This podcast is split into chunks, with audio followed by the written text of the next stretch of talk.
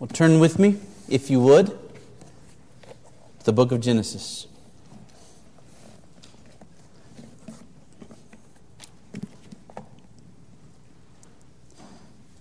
Book of Genesis, chapter 14. Genesis chapter 14. If you forgot your Bible this morning, you're certainly welcome to use those provided for you. You'll find our passage this morning on page 10 in those Bibles. We're going to begin reading in Genesis 14 and verse 17 as we continue our verse by verse study of these chapters of Genesis. Genesis 14, beginning in verse 17, here's what we read. After his return from the defeat of Chedorlaomer and the kings who were with him, the king of Sodom went out to meet him at the valley of Shaveh, that is, the king's valley. And Melchizedek, king of Salem, brought out bread and wine. He was priest of God Most High. And he blessed him and said, Blessed be Abram by God Most High, possessor of heaven and earth. And blessed be God Most High, who has delivered your enemies into your hand. And Abram gave him a tenth of everything. And the king of Sodom said to Abram, Give me the persons, but take the goods for yourself. But Abram said to the king of Sodom, I have lifted my hand to the Lord God Most High, possessor of heaven and earth, that I would not take a thread or a sandal strap or anything that is yours, lest you should say, I have made Abram rich. I will take nothing but what the young men have eaten, and the share of the men who went with me. Let Aner, Eshcol, and Mamre take their share. What we have here is the account of two kings a king of Sodom, a king of Salem, coming out to meet Abram as he is returning from battle. Abram and his allies have defeated King Chedorlaomer. Not sure how to say his name. Last Sunday night we just called him King C. But he has been defeated. Abram and his friends, his local allies, have defeated them. The people who had been taken from Sodom and Gomorrah have been set free. The possessions that had been taken have been recovered. Abram has led this operation. Abram has been victorious. And now these two kings come out to meet Abram. There is a lot in these few verses. You might not think that at first, but there is a lot in these few verses. And so, um, in a couple of weeks, uh, when we're back here uh, doing this again in Genesis 14, I, we will be again at this passage, and I will be drawing out several lessons, several biblical principles and biblical truths that we see in this passage. But this morning, I have a different goal. As we prepare to take the Lord's Supper together in a few minutes, I want to draw our attention squarely onto our Savior Jesus Christ. I want us to see how this passage points to Him. I want you to see how this passage points to how glorious He is. I want our hearts to fall more in love with our Savior. Now, if you are perhaps one who is not very familiar with the scriptures, you, you might look at a passage like this and you may say, Justin, where in these verses do you see anything about Jesus? In what possible way does this story, this account of these two kings coming to meet Abram, how does this have anything to do with our Savior?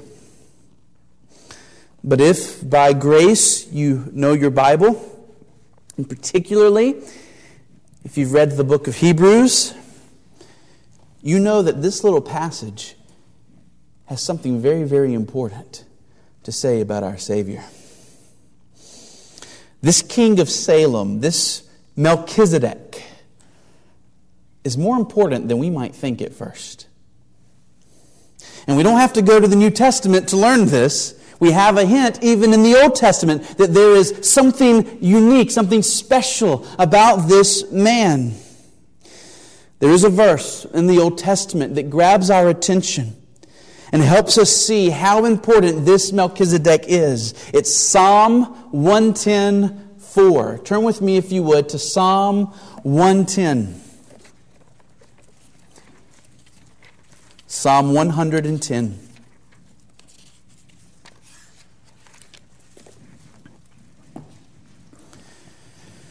A very important psalm. I reckon all the psalms are important, aren't they? This one is particularly important.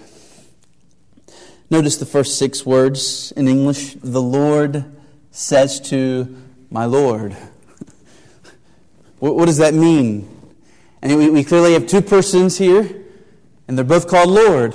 And they're speaking, one is speaking to the other. Who, who are these persons, both called Lord? We use the word Lord in different ways. The word Lord in history is just referred to someone who is in authority. So we can use the word Lord to refer to our God or to refer, refer to uh, our Savior, the Lord Jesus Christ. We might begin praying, O Lord. The word Lord has also been used to refer to kings, to those who rule over a realm. You can picture somebody bowing before a king and addressing him as my Lord.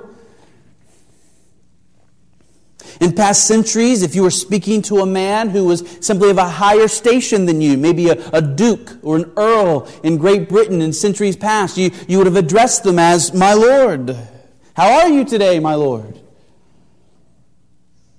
There was even a, a time when wives would address their husbands this way. 1 Peter 3 speaks of Sarah, Sarah referring to Abraham as Lord. So who are these two lords in Psalm 110? Who is speaking to who here? Well, the, the first word, Lord, is pretty easy to decipher because what do you notice?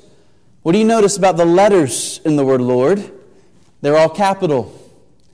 And we've learned many times here at Mount Hermon that when you see the word Lord in all capital letters, capital L, capital O, capital R, capital D, in the Hebrew, that is the name of God, Yahweh, Jehovah.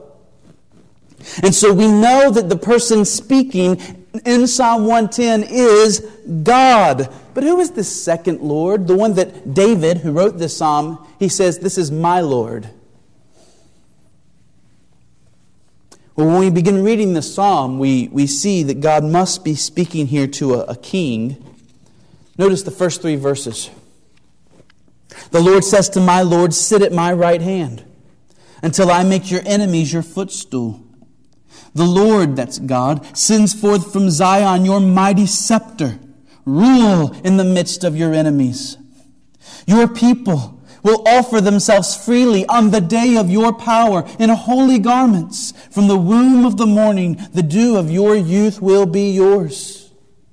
Did you notice the language there? Talk of a, of a mighty scepter. We're told that this Lord is to rule in the midst of his enemies. We're told that on the day of this person's power, his people will offer themselves freely to him.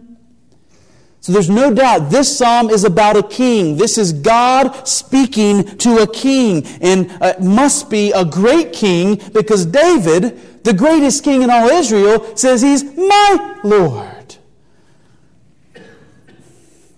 So we have a, a king, a coming king, a king greater than David. And then comes verse 4. In verse 4 changes things. It's not what you expected. Look at verse 4. The Lord, capital L, capital O, capital R, capital D, and it's God, has sworn and will not change his mind. You are a priest forever after the order of who? Who? Melchizedek. We learn here that God has sworn to this coming king that he will be a priest forever. We have here a king who is also a priest. Here's the problem. In Israel, kings are not priests, and priests are not kings.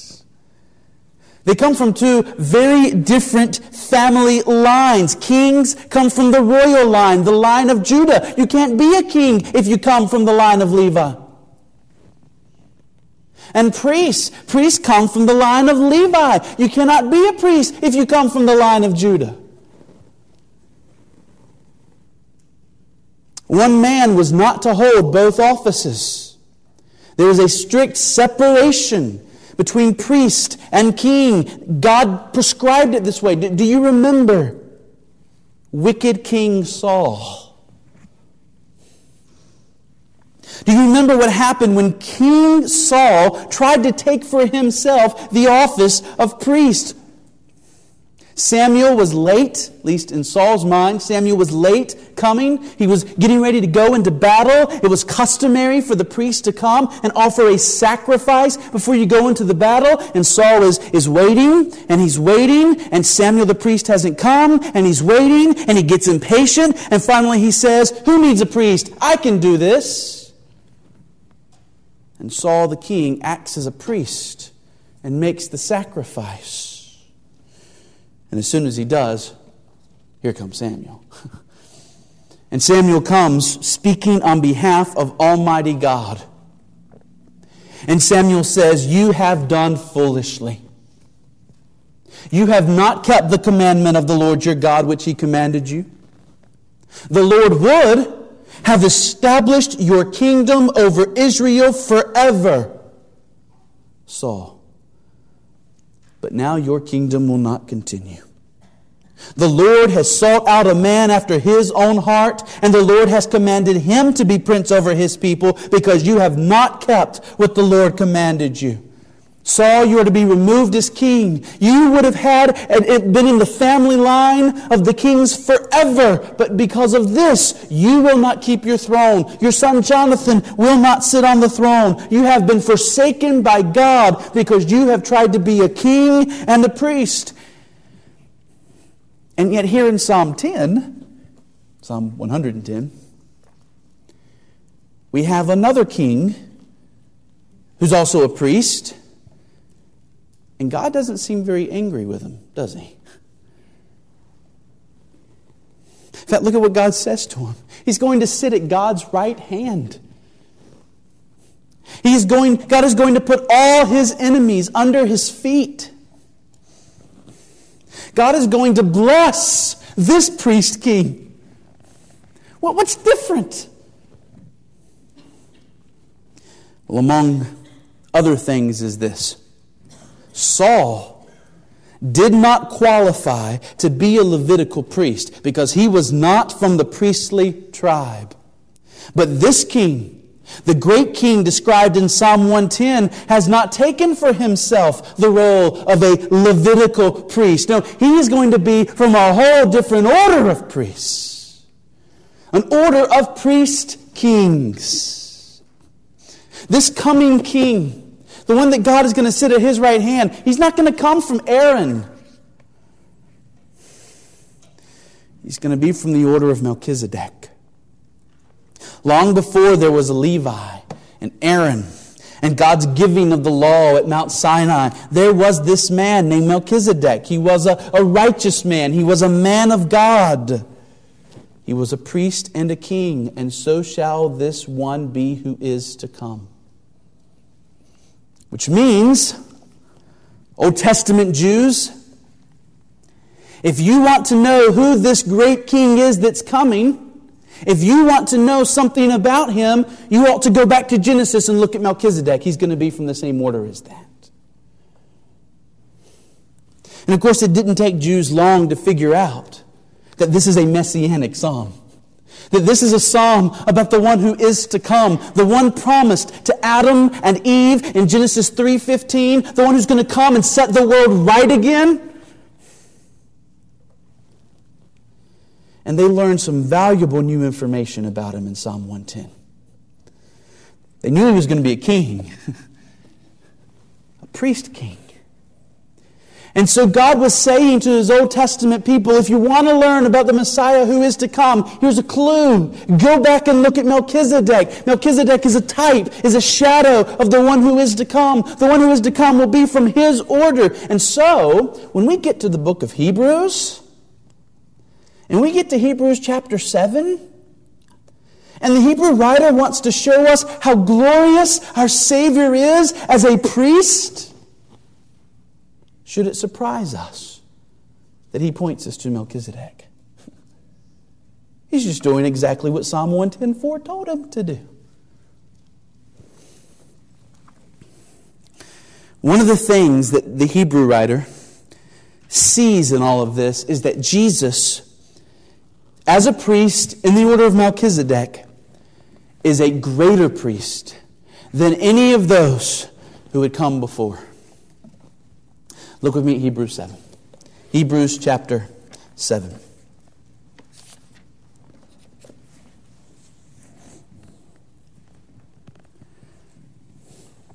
Look with me beginning in verse 4. It's amazing how much the Hebrew writer saw in those three verses in Genesis 14. How often we would have read them in a, in a daily quiet time and just, and just read them and kept moving, and we would have seen little of significance there. But the Hebrew writer reads those three verses about Abram and Melchizedek in Genesis 14, and he sees all of this glorious truth there. Look at this, beginning in verse 4.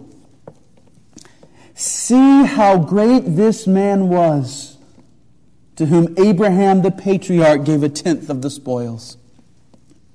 And those descendants of Levi, who received the priestly office had a commandment in the law to take tithes from the people, that is, from their brothers. Though these also are descended from Abraham. So we have brothers giving tithes to brothers. But this man, who does not have his descent from them, received tithes from Abraham and blessed him who had the promises. It is beyond dispute that the inferior is blessed by the superior. In the one case, tithes are received by mortal men, but in the other case, by one of whom it is testified that he lives. One might even say that Levi himself, who receives tithes, paid tithes through Abraham, for he was still in the loins of his ancestor when Melchizedek met him. You say, Justin, my, my, my brain's not turned on enough today. This, is, this seems tough. Maybe if this is hard for you, let me give you a little bit of encouragement. Um, in Hebrews 5, the Hebrew writer first says something about Melchizedek, and then he warns the Hebrews that he's writing to this is going to get deep. he says this is going to get difficult. But then in Hebrews 6, he rebukes them for not being ready for it. so I hope you're, you're ready for it. It is a little difficult, but it is glorious. See how much the Hebrew writer saw in those three verses in Genesis 14. He saw Melchizedek blessing Abraham, and he knows that it is superiors who bless inferiors. That is, sons don't bless their fathers in the Old Testament scripture. You ever see a son giving a blessing to his father? No. It's fathers who lay their hands on their sons and give the blessing. It was always one of a higher station blessing one of a lower station. And so when he looks at this passage in Genesis 14, the Hebrew writer says, This man Melchizedek, who blesses Abraham, must have been greater than Abraham.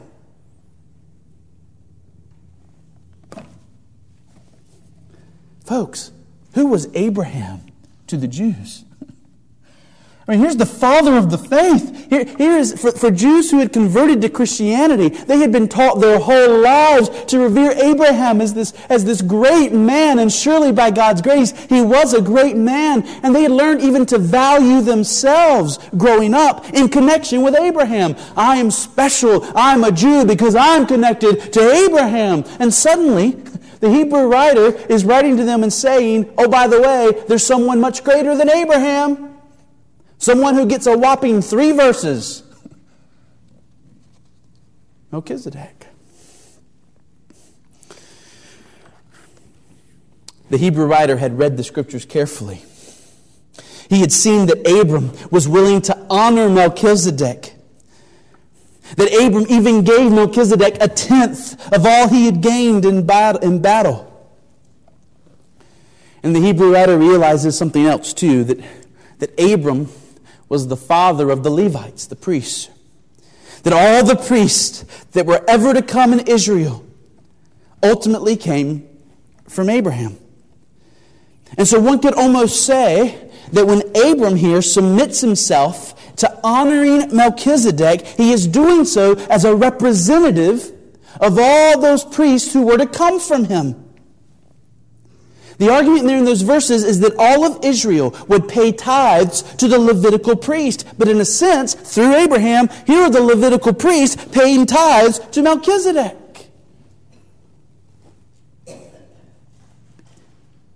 All of this to say, look how great this man must be. Look how superior in authority. So, what does it mean in Psalm 110.4 when it tells us that Jesus then comes in the order of Melchizedek? It means thousands upon thousands of priests have made sacrifices and cared for God's house and served the people of God, but Jesus is greater than them all.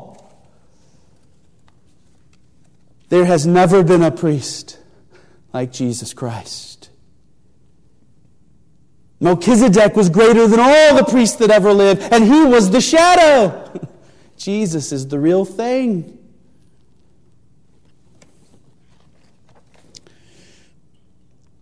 In the last few minutes we have together as we prepare to go to the table, I want to show you very briefly, we, we just don't have time to go into this with the depth that, that we would like. When we one day preach through Hebrews, we'll be able to spend more time. But let me just mention to you three ways in which Jesus is the greatest of all priests.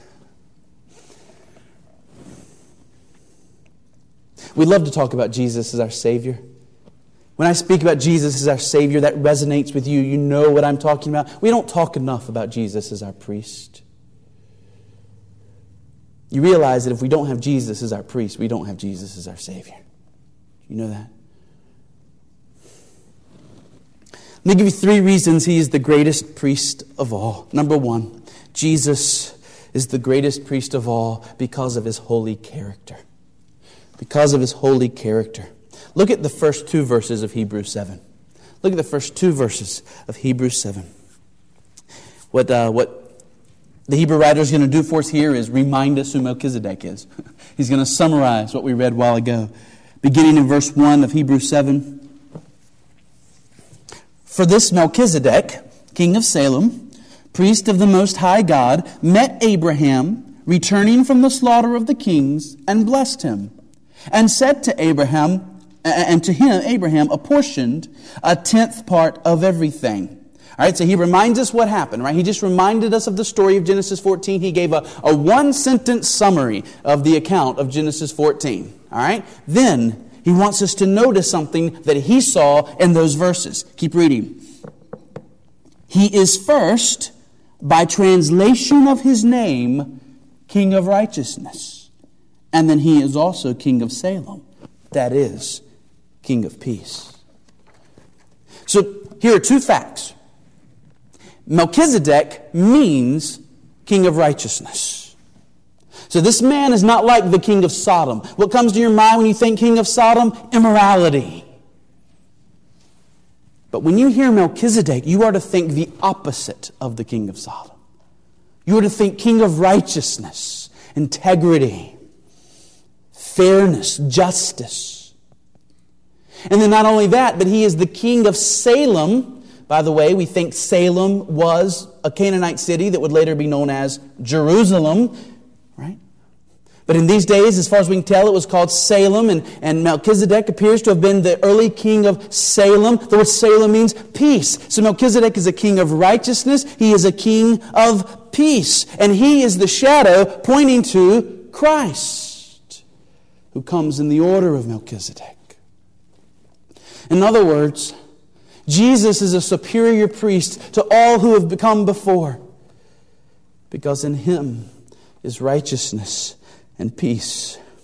So many scriptures speak of our Savior with these two themes coming together. Right, a righteous king, a king of peace, ruling over a righteous people and the people of peace. For unto us a child is born. Unto us a son is given, and the government shall be upon his shoulder, and his name shall be called Wonderful Counselor, Mighty God, Everlasting Father, Prince of. Of the increase of his government and of peace there shall be no end. On the throne of David and over his kingdom to establish it and to uphold it with justice and with righteousness from this time forth and forevermore. When Isaiah in chapter 9 foretells the coming of the Messiah, here are two themes that are emphasized. He will be one of peace and he will be one of righteousness and he will rule over a people of peace and a people of righteousness. Think of all the kings that Israel had. Think about how many of them were unrighteous. Think about how many of them reigned over a people of violence and immorality. Yet here we have a king who was a righteous king, a king of peace. And he is to rule over a kingdom that is marked by those same qualities. The citizens under his rule will be known for their righteousness and their peace. Oh, friends, what ought to mark the church of God? Today, as Christians, under the lordship of Jesus Christ, our lives are more and more being characterized by these things. Excuse me. In the new heavens and the new earth, we will dwell under his sovereignty in perfect righteousness and perfect peace forever. Think about the priests of the Old Testament. How often do we read of wicked priests in the Old Testament? Do you remember the sons of Eli? Do you remember the rampant immorality that characterized them? Consider having a priest representing you before Almighty God. Consider having a priest representing you before Almighty God who is filled with lust and pride and greed and foolishness and all sorts of immorality. Is that the kind of priest you want representing you before Almighty God? So, what a blessing it is that our priest, the one provided for us by God Himself, is a priest of perfection. When God looks at our priest, he sees all that is good and glorious and right. When God looks at our priest, he sees one who is holy and innocent, unstained, separated from sinners and all that is sinful. Is this not the priest you want? Aren't you thankful that you don't have to go to a confessional, to a priest who's as much a sinner as you are, to represent you before God? When you go and you pray to God in the name of your Lord and Savior Jesus Christ, you are praying in the name of a priest whom God loves supremely. When we come before God through our priest, the Lord Jesus Christ, we can know that God will hear, He will pay attention to our prayers for Christ's sake.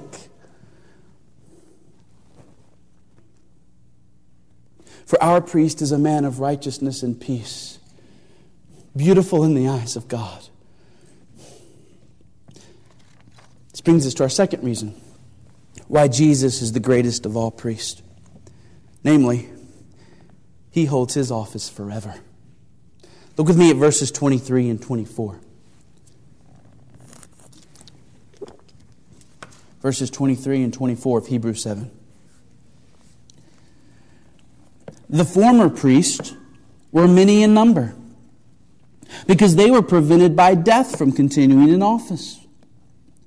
But he holds his priesthood permanently because he continues forever.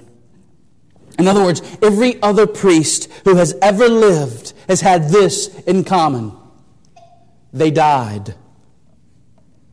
The mortality rate among priests is 100%, except for one one who has no beginning and no end. Every other sinner, I mean, every other priest was a sinner, and the wages of sin is death. And there have been many, many priests, and when one died, another took his place.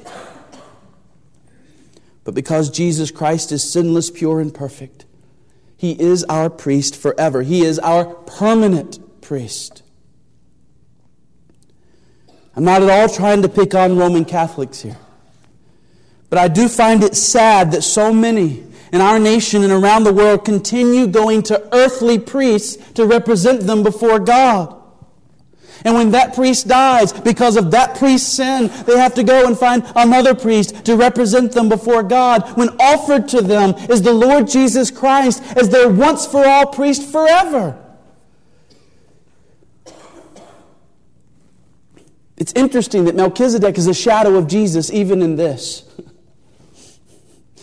Did Melchizedek die? Yes. Was he a sinner? Yes. But look at what the Hebrew writer noticed in verse 3 of Hebrews 7. Look at Hebrews 7, verse 3.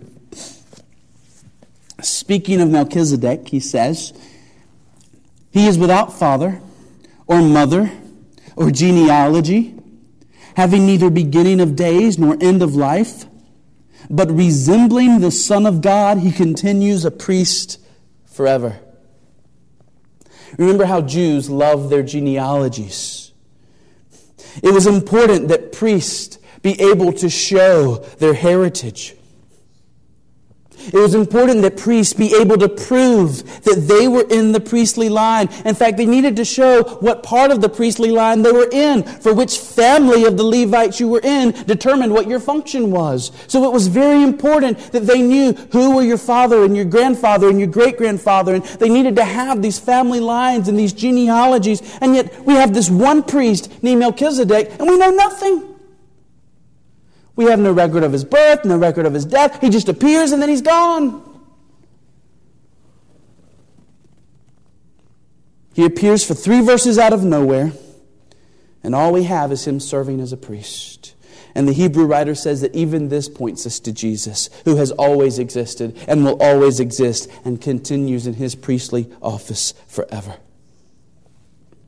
Dear Christian friends, aren't you glad that Jesus Christ who is standing before God this very moment on your behalf, representing you, presenting himself as the lamb slain for your sins, will do this forever. Think about this with me, church. If for any millisecond, Jesus was to cease his priestly duty, if he was to cease for one presenting himself before the Father as the lamb slain for your sins, if you were to do that for a millisecond, we would immediately fall back under the condemnation of God.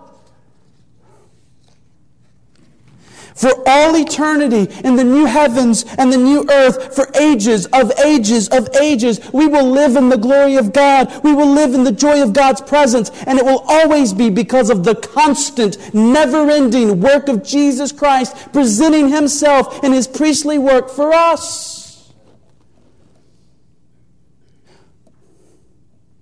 When we've been there 10,000 years, bright shining as the sun, it will have been 10,000 years of Jesus continuing his constant priestly work so that we can be there.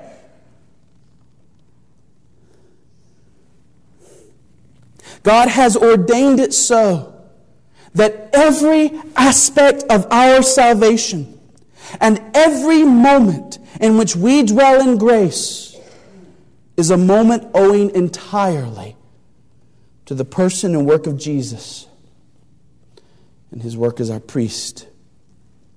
God has ordained it so that everything concerning our relationship with Him depends on Christ, and it depends on Christ every moment. God has ordained it this way so that now and forever and every moment in between it, Jesus and Jesus alone is the one who is deserving of the glory and the honor for the grace we receive. Are you not thankful for your great priest? This brings us to the last reason that Jesus is superior to all priests who came before. It is because Jesus is able to save to the uttermost. Do you see it in verse 25?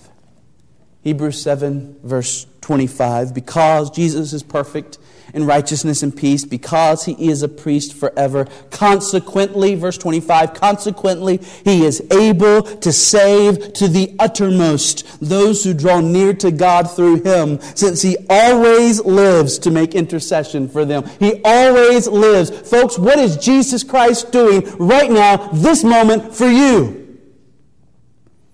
If you're a believer, He is interceding for you. He is keeping you in the love of God by His present work for you. Surely goodness and mercy, we sang it earlier, surely goodness and mercy will always follow you. Why? Because surely there will never be a moment when Jesus is not before the Father on your behalf.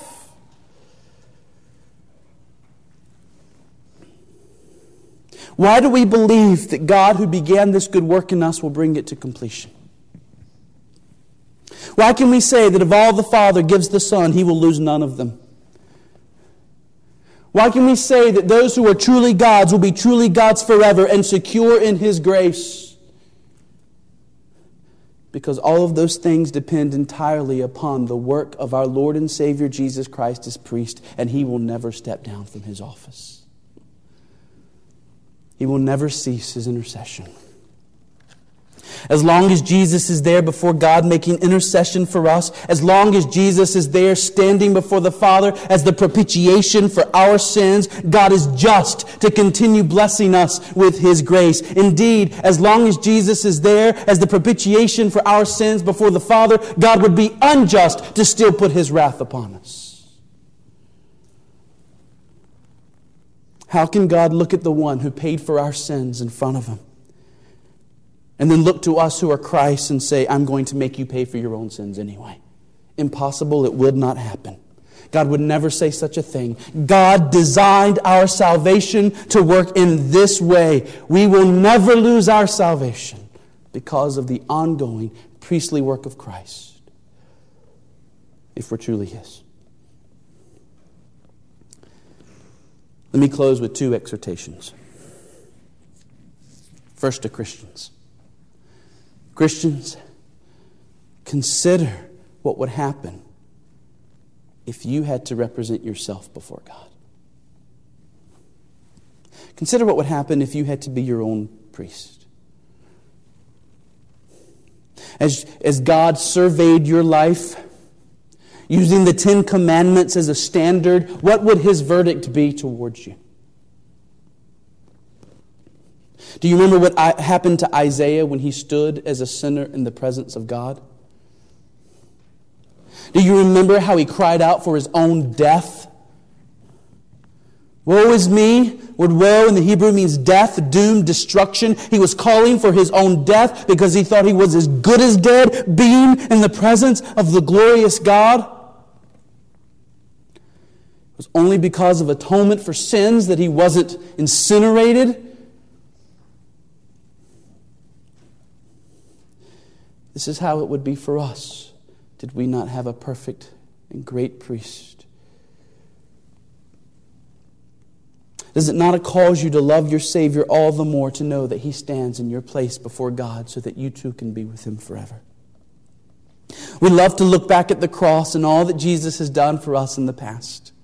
We love to look to the future and all that is going to happen when Christ returns. But, friends, we need to see this present work of Christ. We need to know that at this very moment, Jesus stands before God as our salvation, and he will save his people to the uttermost. And so, as we come to the Lord's table, my exhortation to you is to love your Lord Jesus Christ, to cherish him Allow your heart to be filled with love for Him. Allow your heart to burst with love for Him, longing for the day when you will be with Him forever. Unbelievers, do you understand that as long as you refuse to turn from your sins and follow Jesus, you will have to represent yourself before God? You will stand before God a rebellious sinner. Christ will not intercede for you. He does not intercede for you. And you will go to hell.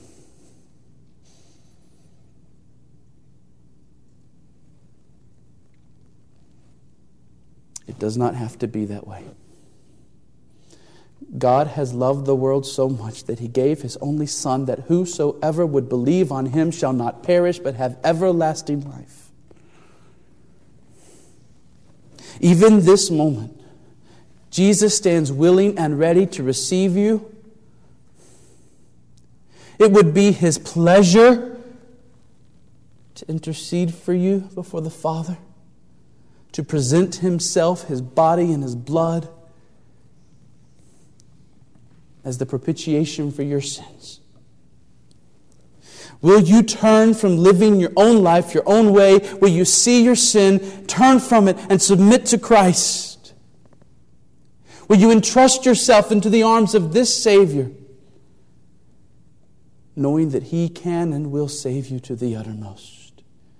He will forgive you of every sin, and He will make you perfect and holy on the day you stand before God. Will you run to Christ this morning? I pray you will. Let's pray.